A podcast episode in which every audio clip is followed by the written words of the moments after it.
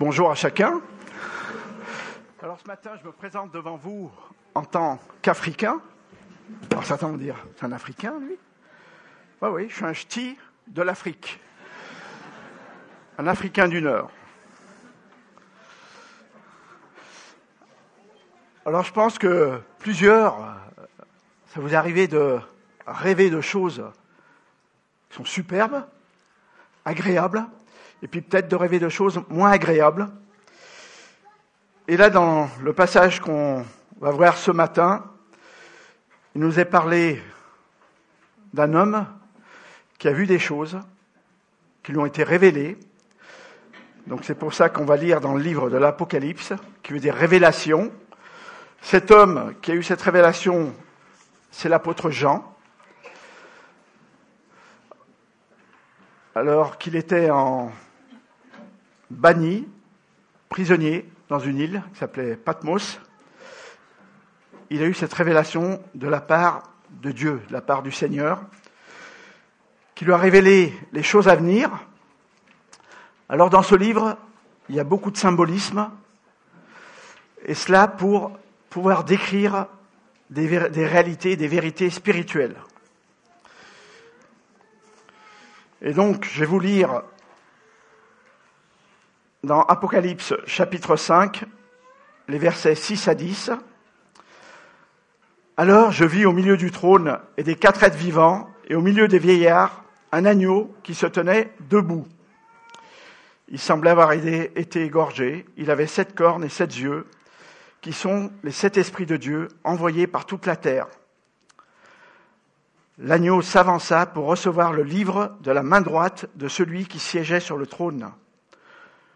Lorsqu'il eut pris le livre, les quatre êtres vivants et les vingt-quatre vieillards se prosternèrent devant l'agneau. Ils avaient chacun une harpe et des coupes d'or remplies d'encens, qui représentent les prières de ceux qui appartiennent à Dieu. Et ils chantaient un cantique nouveau. Oui, tu es digne de recevoir le livre et d'en briser les sceaux, car tu as été mis à mort et tu as racheté pour Dieu par ton sang répandu des hommes de toute tribu, de toute langue, de tout peuple, de toutes les nations. Tu as fait d'eux un peuple de rois et de prêtres au service de notre Dieu, et ils régneront sur la terre. Alors, il faut savoir que dans les versets précédents, celui qui était sur le trône, Dieu, tenait dans sa main un livre qui était scellé, et on cherchait à savoir qui pouvait ouvrir ce livre. Et personne n'avait été trouvé, ni sur la terre, ni dans le ciel. Et là, on arrive à notre passage où là, effectivement, quelqu'un a été trouvé. Et il est représenté comme un agneau.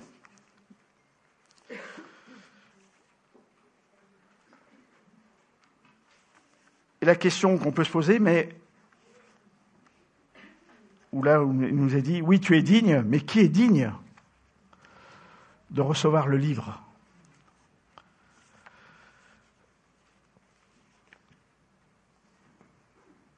Et euh, dans ce passage que nous avons lu, il nous parlait d'un agneau, mais un agneau sacrifié. Qui est cet agneau sacrifié? Plusieurs passages dans la Bible nous montrent qu'il s'agit de Jésus-Christ. Et ça ne peut pas être plus clair. Quand Jean-Baptiste a vu Jésus, il s'est écrié Voici l'agneau de Dieu qui ôte le péché du monde. Mais l'apôtre Pierre, lui, est encore plus précis dans une de ses épîtres. Il confirme que l'agneau sacrifié, c'est Christ, en déclarant, par le sang précieux de Christ, qui s'est sacrifié comme un agneau sans défaut et sans tâche. Cela dit, vous remarquerez que dans ce passage, l'apôtre nous dit il sait sacrifier. C'est un sacrifice volontaire. Ce sacrifice de Christ nous ramène à la première Pâque juive dans le livre de l'Exode, dans la Bible. Dieu avait ordonné au peuple d'Israël de sacrifier un agneau et de mettre le sang de l'animal sur les linteaux de la porte, sur le pourtour de l'entrée de la maison. Et cela, ça se passait en Égypte. Parce que cette nuit-là, le destructeur, celui qui allait donner la mort, allait passer sur tout le pays d'Égypte, et partout où il verrait le sang de l'animal, sur le linteau, il passera par-dessus, et les premiers-nés seront épargnés dans les maisons où il y avait le sang. C'est pour ça que la Bible nous dit que Christ est notre Pâque, dans le sens que ceux qui croient en lui sont couverts par son sang, le sang de l'agneau de Dieu. Ils seront sauvés de la perdition, c'est-à-dire de la mort éternelle. Et c'est là que nous touchons notre deuxième point, le sang de Christ. En effet, il y a un principe biblique qui dit que sans effusion de sang, il n'y a pas de pardon. Et pour cela, il va falloir remonter à nos premiers parents, Adam et Ève, qui ont péché en désobéissant au Dieu créateur. Ils connaissaient la conséquence à leur désobéissance. Dieu leur avait dit, c'était la mort. Non seulement la mort physique, et je pense que tout le monde voit cette réalité, personne n'en est indemne, mais aussi de la mort spirituelle, c'est-à-dire la séparation avec Dieu. Malgré cela, on voit dans cet épisode de désobéissance, c'est Dieu qui prend l'initiative, qui va à la rencontre d'Adam et Ève.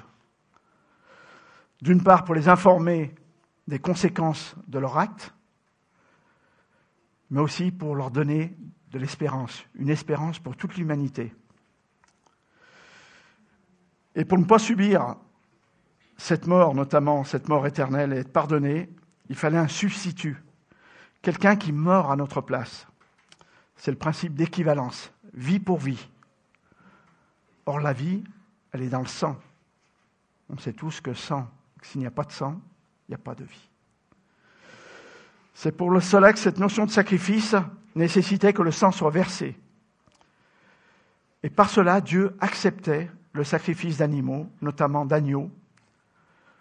Mais cela, c'était en vue de quelque chose de plus grand, de plus important. Cela préfigurait un sacrifice plus important et efficace, celui de Christ pour nous à la croix. Alors on peut se dire, mais quel Dieu sanguinaire? Loin de là. Car en Jésus, Dieu se donne lui-même en sacrifice pour le salut de tout homme. Il est l'agneau sans défaut et sans tache, c'est-à-dire qu'il était parfait, sans péché, qu'on a immolé, sacrifié. Par son sang, nous sommes lavés et pardonnés de nos péchés, nous sommes libérés de la mort. Au contraire, le sacrifice de Christ, son sang qui a coulé à la croix, est la plus grande preuve d'amour pour nous. Et cet amour de Dieu qui a été manifesté à la croix. Dans l'épître aux Romains, chapitre 5 au verset 8, mais Dieu prouve son amour envers nous en, en ce que lorsque nous étions encore des pécheurs, c'est-à-dire ennemis de Dieu, Christ est mort pour nous.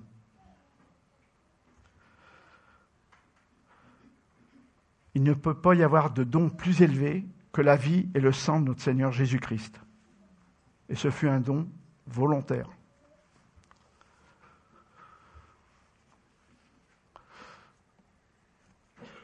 Dans le passage, surtout sur le verset 9, on peut se poser la question où il est parlé de racheter. De quoi sommes-nous rachetés? Racheter, ça se référait à la notion d'esclavage. On rachetait un esclave. Et la parole de Dieu nous dit que nous sommes tous esclaves de ce qui a triomphé de nous. Ça peut être tout type d'addiction, la pornographie, les jeux d'argent, la drogue, l'alcool, et j'en passe. On est tous esclaves de quelque chose. Ça peut être le mensonge, la malhonnêteté. Mais tout cela n'est que la conséquence d'un mal encore plus profond que Dieu appelle le péché. Le péché, on peut dire, en fait, c'est quelque chose c'est la notion d'opposition contre la volonté de Dieu. Passer à côté de ce que Dieu veut pour nous. Nous sommes tous, par nature, esclaves du péché. Malheureusement, c'est un triste héritage que nous avons reçu de nos premiers parents. Christ nous a racheté, de cet esclavage pour nous libérer. En Christ, nous sommes libres de ne plus pécher. On peut dire qu'en Christ, nous avons été rachetés de la malédiction de la loi, parce que la loi de Dieu met en évidence notre péché et nous condamne. En résumé, celui qui pêche mourra. On peut dire que nous sommes sous la malédiction de la loi, mais Christ nous a rachetés de cette malédiction de la loi. Christ nous a rachetés aussi de la mort spirituelle, dont euh, je vous ai parlé tout à l'heure. Cette mort spirituelle qu'entraîne le péché. Car comme il est écrit, le salaire du péché, c'est la mort, mais le don gratuit de Dieu, c'est la vie éternelle en Jésus-Christ, notre Seigneur. Christ nous a racheté aussi de l'esclavage de l'esprit du monde. L'esprit du monde, c'est ce que le monde croit, ses valeurs, ses priorités. On a un bon exemple parmi les jeunes, mais pas que, avec les influenceurs qui nous transmettent les tendances d'aujourd'hui. Christ nous a aussi racheté de la domination du péché. Dans l'Épître aux Romains, au chapitre 6, au verset 14, il nous est dit Car le péché n'aura pas de pouvoir sur vous, puisque vous êtes non sous la loi, mais sous la grâce. Christ nous a ainsi racheté de la vaine manière de vivre, hérité de nos parents. Cela se réfère à la nature pécheresse. On hérite tous de nos parents de cette, euh, cette nature pécheresse. Mais on hérite aussi euh, de leurs valeurs, Et ça peut se traduire par euh, l'idolâtrie, c'est-à-dire tout ce qui prend la place de Dieu dans ma vie. Mais aussi euh, chercher peut-être une bonne situation, gagner beaucoup d'argent, rechercher les biens matériels. Il faut savoir que Christ a accepté de subir les moqueries, l'opposition, le rejet, l'abandon, même par son Père céleste.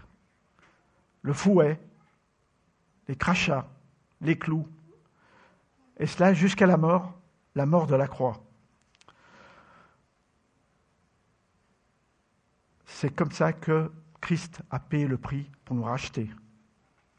La Bible nous dit que nous avons été rachetés à grand prix. Et pour illustrer ça, je voulais vous raconter l'histoire d'un jeune homme riche qui faisait partie de l'aristocratie autrichienne, qui un jour visitait une galerie d'art à Düsseldorf. Et là, il a été comme capté par un tableau où là, on voyait la scène de la crucifixion. Christ était sur la croix avec son sang, ses blessures, ses larmes. Et l'artiste, peintre, au bas du tableau, avait écrit ces mots Voici ce que j'ai fait pour toi, que feras-tu pour moi? Et là, ça l'a complètement bouleversé, cet homme. C'était le comte de Diesendorf. Et on peut dire qu'à partir de ce moment-là, il a tout fait pour glorifier Dieu et pour mettre sa vie au service de ce Sauveur.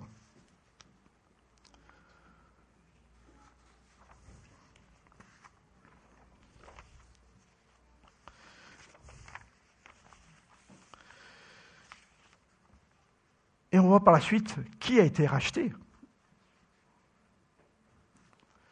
Tu as racheté pour Dieu par ton sang répandu des hommes de toute tribu, de toute langue, de tout peuple et de toutes les nations. Il y aura de tout. Des Asiatiques, des Africains, des Européens, du Moyen-Orient, d'Amérique du Nord, d'Amérique du Sud, des îles. Je ne sais pas si vous arrivez à vous imaginer ça. Moi, j'arrive pas. C'est grandiose. Et on peut dire que cette réalité, l'apôtre euh, Jean, dans l'Apocalypse, va voir la description qui est donnée dans le passage d'Apocalypse 7, 9. Après cela, je vis une foule immense que nul ne pouvait compter. C'étaient des gens de toute nation, de toute tribu, de tout peuple, de toute langue. Ils se tenaient debout devant le trône et devant l'agneau, vêtus de tuniques blanches, et ils avaient à la main des branches de palmier. Alors cet été, j'ai fait un voyage en Égypte avec ma famille, et on a eu la bonne idée d'aller gravir le mont Sinaï. Alors c'était pas un pèlerinage, hein, je vous rassure, mais c'était par curiosité, curiosité historique aussi, bien qu'on n'est pas sûr que ce soit vraiment euh, la montagne où Moïse est monté. Et on était monté de nuit, alors certains à pied, d'autres de manière chaotique avec des dromadaires. Et en arrivant euh, là-haut, il y avait le lever du soleil, c'était magnifique. Toutes ces chaînes de montagnes, dans un environnement désertique, euh, c'était vraiment beau. Et je pense que plusieurs d'entre nous ont déjà vécu cette impression euh, de ce spectacle qu'on voit lorsqu'on gravit le sommet d'une montagne, et surtout au lever du soleil. C'est vraiment splendide. Et là, on peut dire que ce que voyait l'apôtre Jean, ça va être magnifique de voir tous ces gens de tous les peuples. Mais, à mon avis, il va être même euh, étonné et stupéfait, parce que quelque part, lui, il avait connu les débuts de l'Église. Il avait entendu parler de l'extension de l'Église dans les contrées voisines.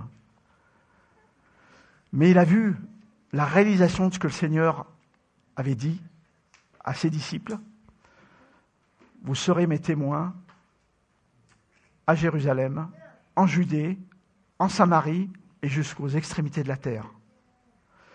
Il a aussi dit, allez dans toutes les nations et faites des disciples en les baptisant au nom du Père, du Fils et du Saint-Esprit. Et là, il voit la réalité devant lui. Ce que le Seigneur a annoncé est vrai.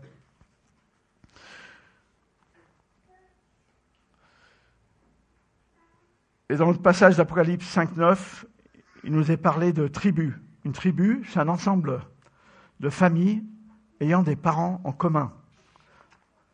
C'est un peu réduit, si on peut dire. De toute langue. Là, c'est nettement plus étendu. il faut savoir que l'origine des différentes langues a eu lieu lors de l'événement de la tour de Babel. Dieu a créé les langues. Et Babel, ça veut dire division, confusion. Mais Christ va réunir ceux qui étaient divisés.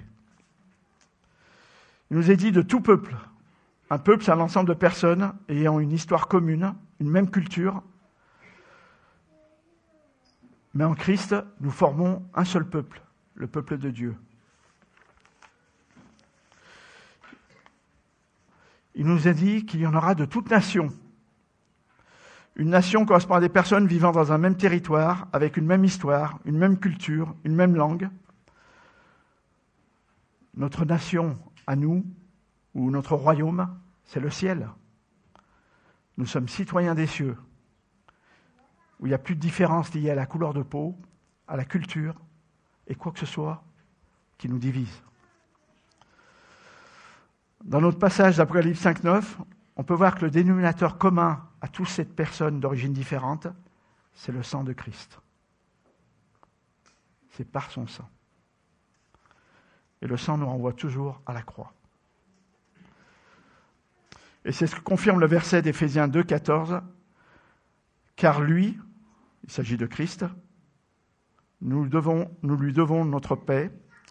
Il a en effet instauré l'unité entre les juifs et les non-juifs et abattu le mur qui les séparait en livrant en livrant son corps à la mort. Il a annulé les effets de ce qui faisait d'eux des ennemis. C'est une réalité, je peux vous le dire. Et je pense que beaucoup l'ont vu. Je ne sais pas si vous avez vu des Juifs et des Palestiniens adorer le même Seigneur ensemble. Je l'ai vu. Des Algériens avec des pieds noirs.